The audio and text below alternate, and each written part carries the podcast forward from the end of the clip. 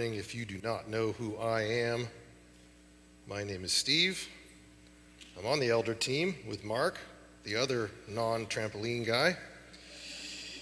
And I'm also on the preaching team. And so I'm here to go through some of God's word with you. I want to echo what Mark said. Uh, our children's program's coming up.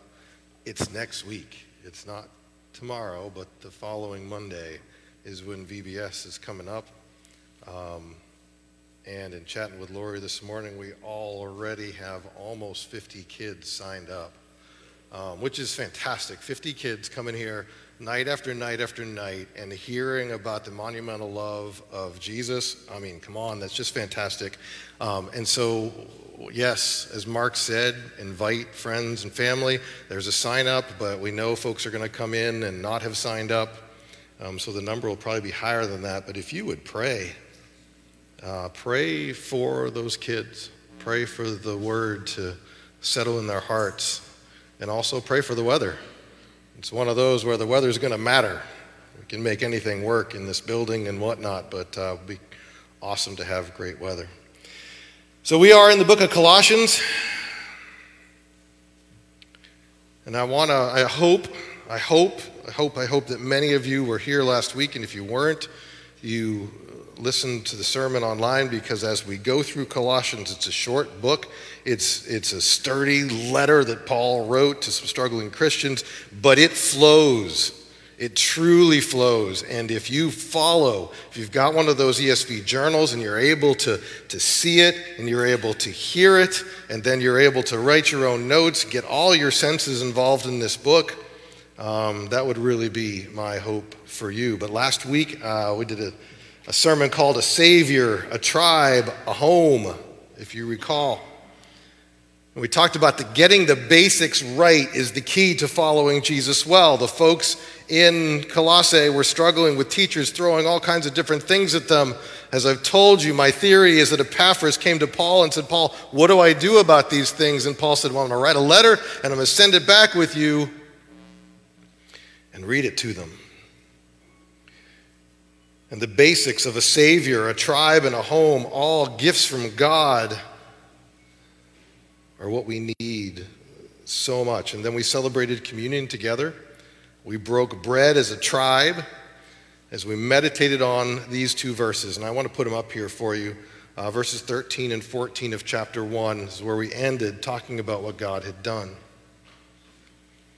Talking about how God, He has delivered us from the domain of darkness and transferred us to the kingdom of His beloved Son, in whom we have redemption, the forgiveness of sins.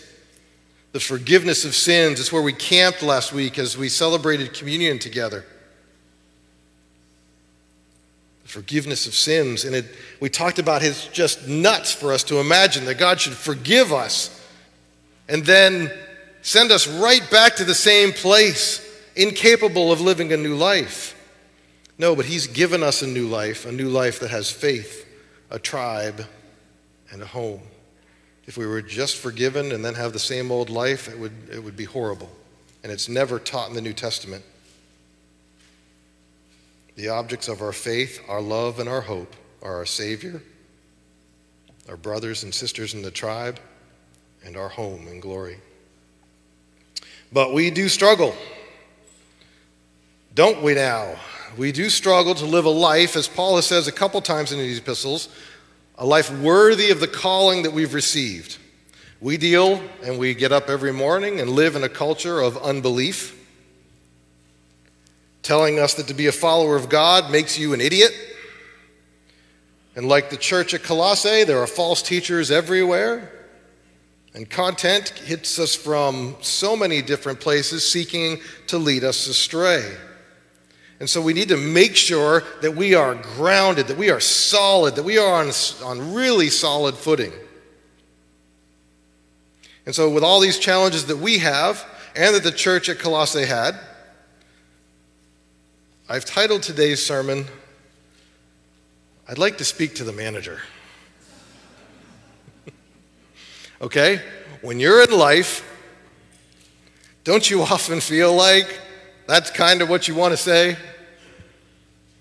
Can I speak to the manager? We're going to be in Colossians one, fifteen through twenty-three. And so in your E S V journals or your phones or your Bibles, um, if you go there, that would be great. So when have you asked to speak to the manager? This is a dangerous topic because for everyone in here, there's folks in here that you could put four hairs in their meal and they wouldn't care. And there's folks in here that would one hair in their meal and they would lose their mind. So I don't want to talk too much about that. But at the end of the day, when do we call the manager? When do we want to see the manager? We want to see the manager when something's wrong. When something's wrong. Something's just not right. And so in my job, my day job, every so often, one of my team will say, I need to speak to your manager. And they're like, and I was like, ah, go ahead. I'll, I'll talk to him. And in almost every time, someone that might be upset and it's wrong. And wh- when I explain what's actually going on, when I show them the big picture, it changes things. It also helps to speak to someone in authority. That also calms people down. And so what Paul is going to do today is lay the foundation for the rest of his counsel to the church who's struggling. And boy, I got to tell you, it is no small intimidation to preach these verses because they are quite possibly the most beautiful, the most foundational piece of all the epistles, maybe of all of any literature ever written. And so if that means you highlight them, great. But what we're going to look at today is something that really no human is going to do justice to. And I would definitely be in that camp. And so as we begin to peer into it, as we begin to look into Paul's basic response to, yes, there's trouble, well, let me help you.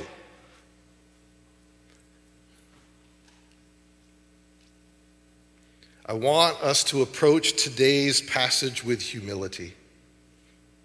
We are going to peer into truths today that we can barely understand, and I mean barely understand, but are revealed to us by God. And so I want us to humbly, as we start looking at this passage, acknowledge this. If you think you understand the gospel, you don't. You don't.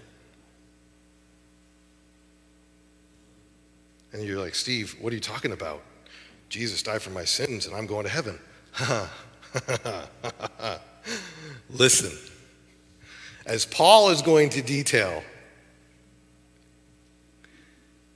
the beauty, the amazement of creation, a broken creation, a Redeemer sent to restore all things, is something you will never ever, ever get to the end of understanding on this side of glory. The truth about God, the truth about Jesus, the truth about his word is that the more you understand, the more you realize you don't understand. On this side of heaven, we are never going to truly understand or come to an end of learning of the beauty, the glory of God, and of the gospel. Paul even says this in First Corinthians thirteen. He says, for now, we, and when he says we, he includes you, he includes me, and he includes himself. He says, for now we see in a mirror dimly. Hmm. That's Paul, greatest missionary of all time, saying he looks and sees dimly. And so this is one thing that should mark us as followers of Jesus, to constantly be wanting to learn more and more of the deeper things so that we see that we understand less and less, and as a result, are filled with wonder.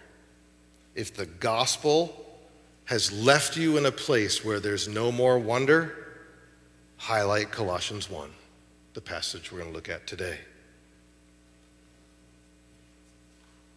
And so, by way of introduction, today's passage, verses fifteen through twenty-three, are broken up into two basic sections. And so we're going to we're going to look at them. We're going to we're going to dive into some of it, and I really truly want your minds to be in a place where you're like, "What? I I, I don't I don't have it all?" No, you don't. Every time we open God's word, he speaks to us, we learn. And so we're going to look at Jesus in relation to God, Jesus in relation to creation, and Jesus in relation to the new society.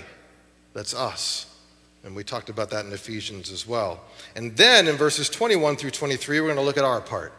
This is what Paul so often does, hits us with an amazing truth, tells us how it applies.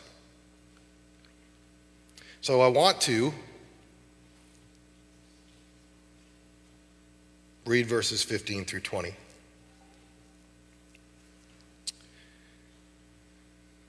And note that as we read verses fifteen through twenty, where Paul is describing, and this is verse fourteen, God's beloved Son, in whom we have redemption, the forgiveness of sins.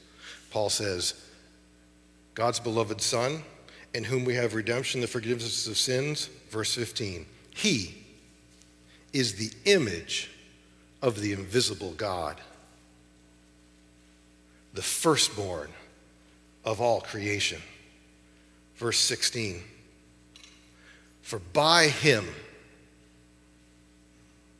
and if you want to underscore the word all every time you see it in your E S V journal, go for it. Verse sixteen, for by him all things were created in heaven and on earth, visible and invisible, whether thrones or dominions or rulers or authorities, all things were created through him and for him. Verse seventeen, and he is before all things, and in him all things hold together. Verse eighteen, and he's the head of the body, the church. He's the beginning, the firstborn from the dead, that in everything he might be preeminent. Verse nineteen, for in him all, again there's that word, all the fullness of God was pleased to dwell, and through him to reconcile to himself all things, whether on earth or in heaven, making peace by the blood of his cross. I hope that as you just listened to those few verses, you were filled with a sense of, I'm dealing with something greater than my understanding. But let's dive in. Let's take a look at Jesus in relation to God. In verse fifteen, Paul says that Christ is the image of the invisible God. And Paul is not talking here of Christ's physical appearance that might be on your grandmother's wall somewhere. Uh, it's not talking about Jesus' image, but to, or how he looks, but to his character and nature. Right? Genesis one says God made man in his image, but to reflect his character and nature to the world. Sin marred God's intentions for man. No one's able to perfectly reveal God. But when Jesus entered the world, he perfectly revealed God's character and glory. And so what we get is a sense that the false teachers in Colossae seem to teach that something in addition to Jesus was required for salvation, and for truly understanding God, Paul assured them Christ was sufficient. And so, if you want to know what God is like, look at Jesus. in your daily life and you're thinking about God, if you're going somewhere else and if you use terms like, well, my God, try not to if you would. If you're thinking about God doesn't point directly to Jesus, we're missing the point of this passage. He's the image of the invisible God. All the fullness of God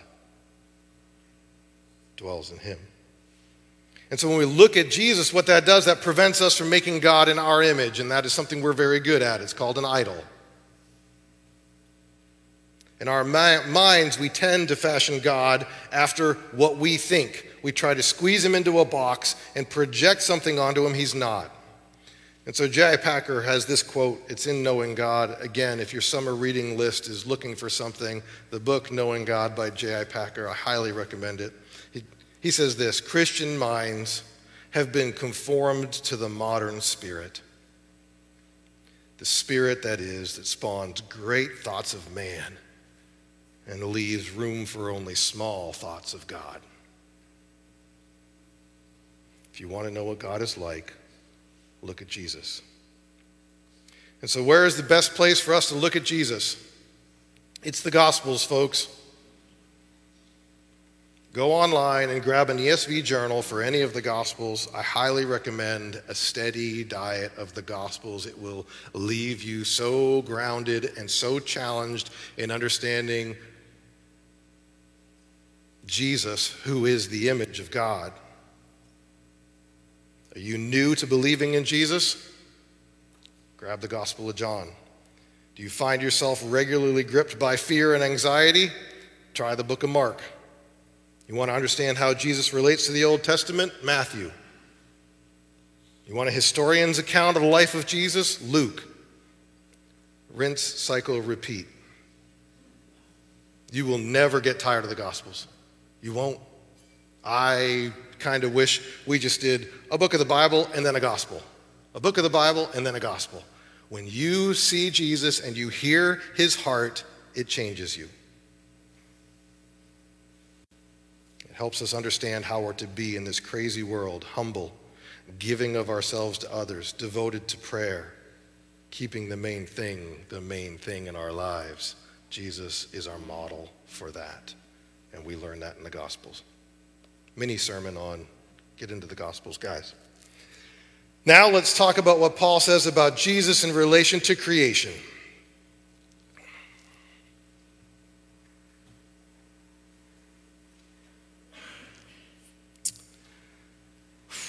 Okay. Creation, creation of what? Everything.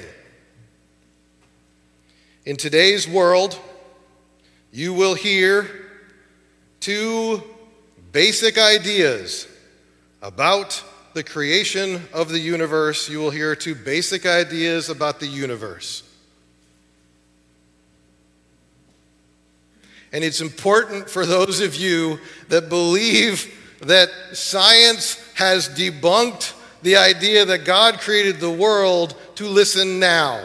The two ideas are, number one, the universe came from nothing.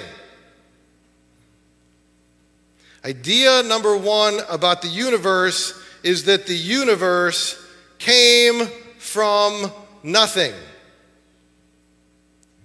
Idea number one about the universe is that the universe came from nothing.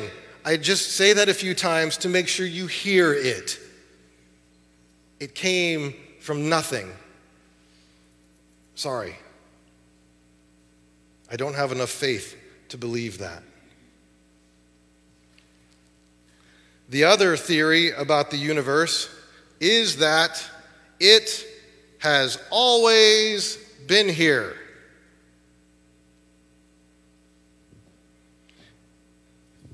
It has always been here.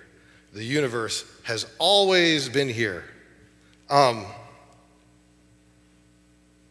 the problem with the idea that the universe has always been here is something called science. And while I'm not going to espouse a lot of scientific theories from here, Einstein was one of those guys that was pretty smart, and you may have heard me share this up here before. Einstein's theory of relativity demonstrated that the universe was expanding. He didn't like it, and he tweaked his original formula to show that no, that's not the case. Two scientists who were just about as smart as him figured it out, called him on it, and he said, yep. So Einstein's theory of relativity points to the fact that the universe is expanding.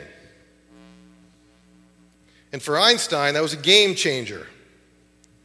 Because if the universe is expanding, ladies and gentlemen, I hope you're following with me. If the universe is expanding, then it most likely had a beginning. And in case you're wondering where the ideas about the Big Bang Theory came from, this is where. Einstein asked Edwin Hubble if he could come take a look at his telescope. If you've heard of the Hubble telescope, it's in California. Hubble says, Einstein, sure, come up and look in the Hubble telescope. And you've heard about the Hubble telescope maybe. Why? Is because it is the first of the telescopes that was uh, that allows you to look and actually visually see the universe expanding. And so when Einstein went to Hubble's telescope and saw visibly the universe actually expanding, he said this about God. He said, I only want to know his mind. The rest are details. Hmm. So we've got two theories on the universe. It came from nothing, which, sorry, and it's always been here. Neither of them hold any weight. And so, as I said earlier, the Big Bang Theory showed up and nobody has any idea what went bang. Right? No. Again, these, these are the two basic theories. And so I just spent a lot more time on that than I wanted to. But when someone tells you that you are not being scientific or you're being an idiot because you believe God created the world, I'm sorry, we're not the ones who have a whole lot to explain. And, okay, so what does Paul say in verse sixteen? If you've got your Bibles there, I don't, I didn't put it up here. We already read it. This is what Paul says about the universe. This is what Paul says, not just about our universe, but about heaven. He says, for by him all things were created in heaven and on earth, visible and invisible, whether thrones or dominions or rulers or authorities. All things were created through him and for him. That's theory number three about the universe, and it takes the least amount of faith. Go with me to Genesis one, if you would. It's right at the beginning of your Bibles. Genesis one, we're quite sure Moses wrote it, and it is a celebration of the creation of the universe. In verse one, in the beginning, God created the heavens and the earth. The earth was without form and void, and darkness was over the face of the deep. And the Spirit of God was hovering over the face of the waters. Verse three. And God said. And I want to make sure, boy, we're going to be here till two. No, we got to get ready. No, no. Kathy's like, no, no, no, no, no. Sorry. I'm going to get to my notes in just a minute here. You, I want to make sure you see in the first three verses of your Bible, you see the Father, the Holy Spirit, and the Son. You see the Word in verse three. And God said, let there be light. Verse six, and God said, let there be an expanse. Verse nine, and God said, let the waters under the heavens be gathered together. Verse eleven, and God said, let the earth sprout vegetation, plants. Verse fourteen, and God said, let there be lights in the expanse of the heavens. It is a beautiful passage of God's creation.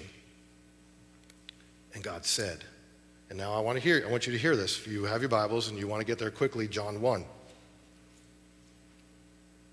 Go to John one. I'm going to read the first few verses. Because Genesis one says, and God said, and God spoke. It was God's word. John one, in the beginning was the Word. And the Word was with God. And the Word was God. He was in the beginning with God. Verse three, all things were made through him. And without him was not anything made that was made. Okay, this is not, Paul is not starting up a brand new conversation here. He is, he is sharing with the church at Colossae overarching truths about Jesus. Okay, and so, whew, let's keep going. When Paul wrote that Jesus is the firstborn of all creation, he didn't mean God created Jesus, as many claim today. If you are, want to know whether someone's teaching you something and it's a cult, ask them what they think about Jesus. They will say, well, Jesus isn't eternal because of verses like this. And I'm sorry, guys, it doesn't work because the very next verse says that he created everything. So it, it, it just doesn't work. And, and truly, it's important to understand that Paul was really talking about Jesus' preeminence. Psalm eighty-nine talks about, in a, in a prediction of Jesus, Psalm eighty-nine says, I will make him the firstborn, the highest of the kings of the earth. It's not talking about time, it's talking about preeminence. Jesus is not a created being. He's the creator who reigns over all creation. Yeah, and I hope you can just get the basic idea that there's no way that the one responsible for creating everything could be created. That just makes your brain not work. All that exists, he created, and all that he created exists for him. So why is this important? In verse sixteen, it says, all that he created exists for him. Notice what Paul includes in the list of what Jesus created, whether thrones or dominions or rulers or authorities. Paul wanted to make clear that all authority in heaven and on earth are under Jesus' lordship. All of them? Everything? Bad stuff, good stuff, everything? All things. For him? Yes, all things. Hmm. Let me know when you have that all figured out. But Abraham Kuyper says this. He says, there is not one square inch in all of creation over which Christ does not declare, mine. Oh, there's so much comfort here, guys. We live like we're in a world out of control. No. And verse seventeen says, and he is before all things, and in him all things hold together. Everything is held together by Jesus. Hebrews even says he upholds the universe by the word of his power. He doesn't just make the watch and walk away. He holds the world, all of history, every part of your life in his hands and keeps it going. And he's accomplishing stuff that even if he told us, we wouldn't get. And so we stand in awe of the fact that Jesus is Lord, creator over all reality, even over Satan and his demons. And he holds it all together, and he's the image of God in the world. And so we're going to take a look now at Jesus in relation to the new society. Not only is Christ over creation, he's also over the new creation, the church. And lest, again, let's not have this small view of the church. This is a society that God created, set apart.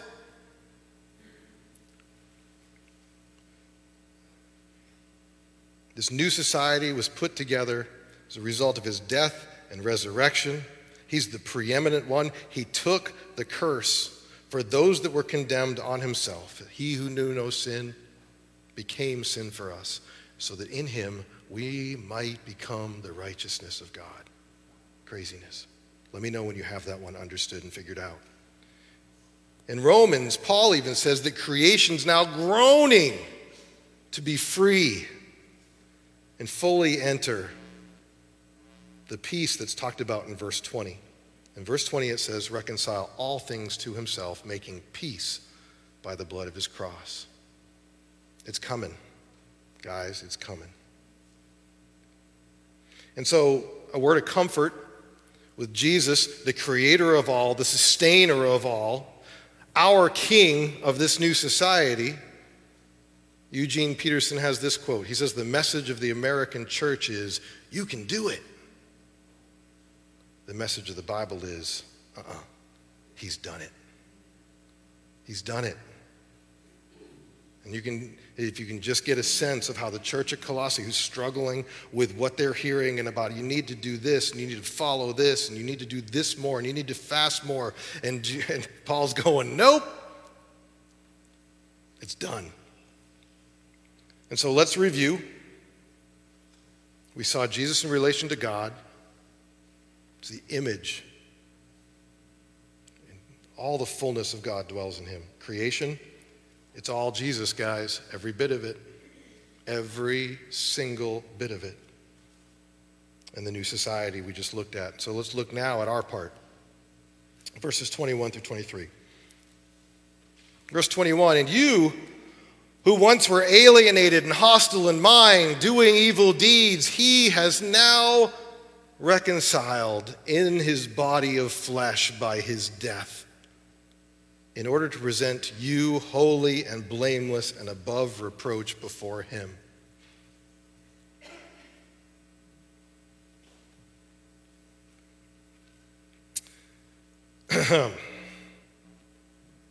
Reconciliation is something God has achieved through Christ once and for all. I want you to take a look at verses twenty-one and twenty-two. They're right there. And tell me what your part is. Hmm.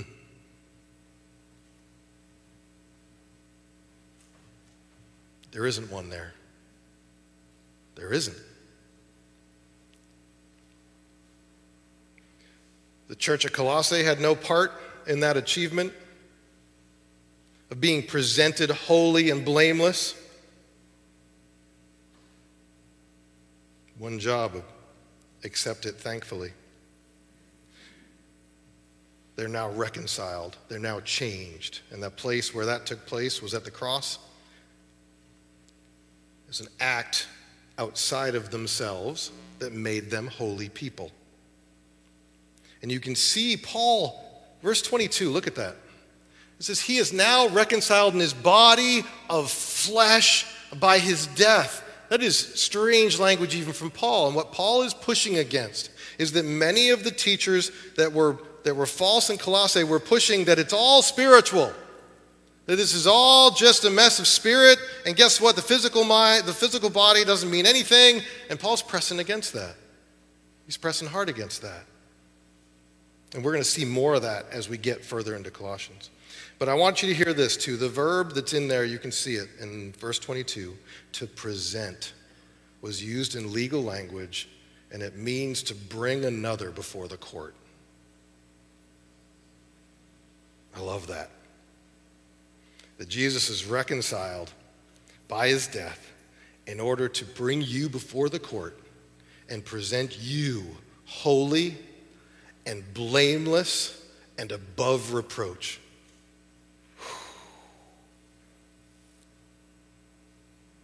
Holy, blameless, and above reproach is how Jesus has presented you to the court. This is nuts. This is mystery of mysteries. We know it to be true. We don't have any idea how it can be. And so what's our part? We were reconciled. We were brought before the judge. Nice job, guys. Right? We were brought before the judge. That's your part. We were declared holy. We were declared blameless. This is what a saint is. We go back to when we introduced Colossians, this idea of a saint being someone that does something amazing. No, a saint is someone who's had something amazing done for him or her, one who's been reconciled to God. And as we've said, this change of position, this reconciliation, is always accompanied by a change of heart. The one who's reconciled is new in Christ. They now love a God they formerly didn't trust, and they come to love the things God loves. Let's look at verse twenty-three. And Paul says this, "If indeed you continue in the faith, stable and steadfast, not shifting from the hope of the gospel that you heard, which has been proclaimed in all creation under heaven, and of which I, Paul, became a minister." A couple words we want to pull out of here. They're to be stable, literally established, well-founded in the truth. First thing God cares about, be stable. Have a good foundation. To move away from the gospel, to move away from that foundation, is to move away from the foundation that Christ built his church on into a place of instability. Also, not only stable, but steadfast.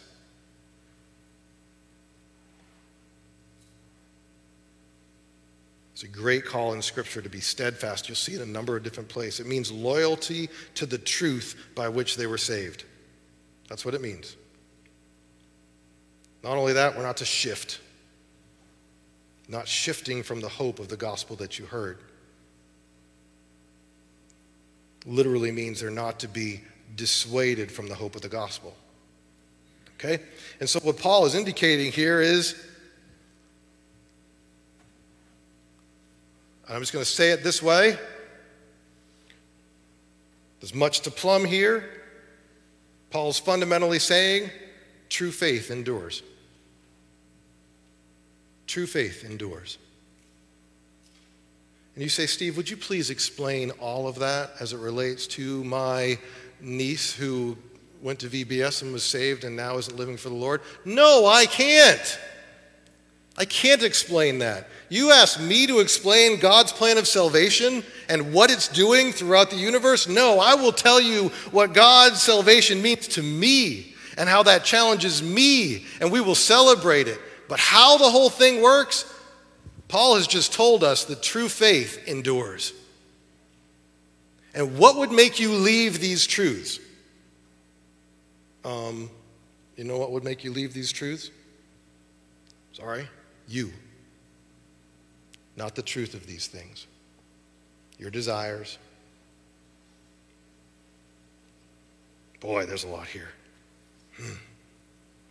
True faith endures in the truth, the truth about Jesus, the truth about our salvation, the truth about our future. We are to be stable. We are to be steadfast. We are to be unshifting. May that be said about us. Hmm.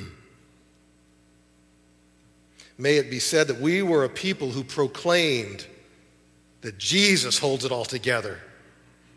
He's the Lord of heaven, the creator of heaven, the Lord of earth, the creator of earth.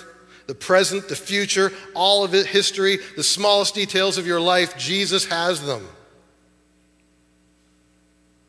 He's God, perfectly, human, perfectly.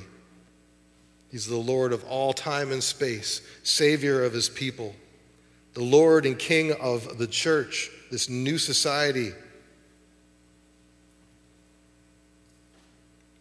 John Piper says it this way, I don't have it up here, but in his book, Seeing and Savoring Jesus Christ, he says, Jesus corresponds perfectly with our personal weariness and our longing for greatness. He's where it's at. And so I want to humbly return us to this point as we close today. If you think you understand the gospel, you don't. You will spend the rest of your life pressing into it, getting more and more understanding, and as you do, you will realize there's more to be had. There's more to be understood. There's more wonder than any of us can possibly fathom. You will never, ever, ever on this side of heaven get to the end of understanding this. And if you're in a place where you're like, well, uh, just kind of ho-hum, I would challenge you to maybe memorize these verses, fifteen to twenty specifically. But this is why we continue to press into it every single week here at Hall Center Church. There has to be a lifelong process of more and more deeply realizing the wonder of the gospel. But the heart of it all is the supremacy of Christ. It's all about him. And you know what you can do? You can speak to the manager. You do. You've got somebody that you can go to anytime who has all the authority, knows everything there is to know, can make anything happen. More wisdom than we would ever fathom. You can go to the manager, the one it was made for. Wow. And so together, if the singers and musicians want to come up together as a tribe, as a tribe, when I say that, multiple generations of people, we got them here who share something in common. Jesus, we're going to sing to him now.